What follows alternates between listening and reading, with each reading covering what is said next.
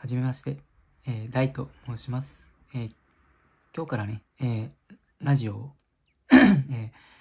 まあ、コツコツと配信していきたいなと思っています。よろしくお願いします。えー僕が主に、え話していくジャンルは、え人間関係と、え時間、日々思っていることについて、えつぶやいていこうとあ、配信していこうと思いますので、よろしくお願いします。え早速ですが、えー今日は時間について僕なりの考えをまとまってまとめていきたいと思います。えー皆さんは自分の時間を確保できていますか？ほとんどの人が多分確保できてないと思っています。思います。えー会社での無駄な残業、飲み会、社員旅行、特に仲良くない会社の人、知り合いと会うなどの自分の時間を妨害する要因があると思います。えーまあ、特に、まあ、僕みたいに一人が好きな人にとってはストレスでしかないと思います。まあ、苦痛でしかないと思いますね。まあ、特に会社終わりの飲み会とか社員旅行ですね。えー仕事が終わっても帰れず気を使いながらの食事。えー旅行は基本土日の一泊二日で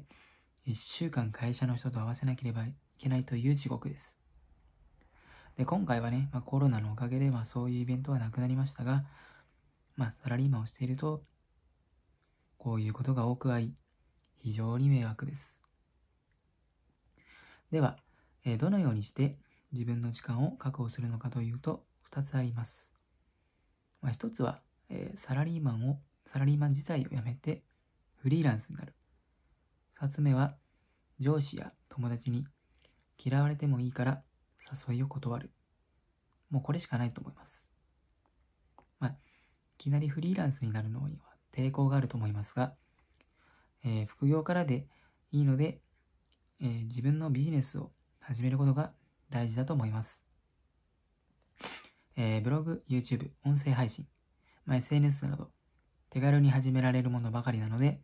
自分に合った副業を始めることによってスキルが身につきます。えー例えばブログや Twitter ではライティング技術、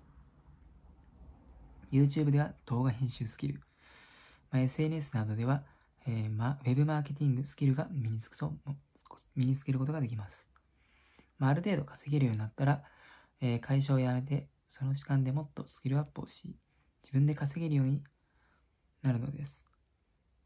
でサラリーマン時代の時間を自分の時間に当てることができるので、まあ、僕はね、そう、今現在、脱サラを目指して、えー日々頑張っております。で、二つ目の支えを断るはですね、えー自分にとって大切な人との時間のみを大事にし、それ以外を自分のスキルアップ、ビジのビジネスのために使った方が有意義だと思います。これだけでだいぶストレスが減ると思います。興味ない人、嫌いな人と距離を置くことがだけ、置くだけで勝手にフェードアウトしていくので問題ないですね。まあ、僕は友達がそんないないので誘われるなんてほぼないんですけどね。まあ、まあ別に全然気にしてないんで大丈夫ですけどね。はい。まあ脱サラしたい、自分の時間を確保したいっていう人はね、ぜひ実践してみてもいいと思います。まあもちろんリスクはあるので、それは承知でやってみてください。まあ、これが必ず成功するかといったら、まあやってみないとわかりませんし、まあ失敗してしまったらまあ、もう一回のね、サラリーマンに戻るとか、うん。そういう感じになると思いますね。まあでも、挑戦してくすることはね、非常に大きな意味を持つので、ね、挑戦していけいった方が僕はいいと思っています。で自分の時間がね、やっぱり増えるので、ストレスがだいぶ減ると思います。余計な人間関係がなくなりますし、えー無駄な仕事をしなくても済みますから。まあ、僕はそこをね、脱サラを目指してやっていきたいと思います。はい。まあ今日はね、えー自分の時間を確保しようということで話してきましたけども、えーまあ今回がね、ちょっと、まあありきたりなことしか言えなかったんですけども、まあ次回からね、えーもっとより深く自分で調べて話していければなと、発信していければなと思っています。では、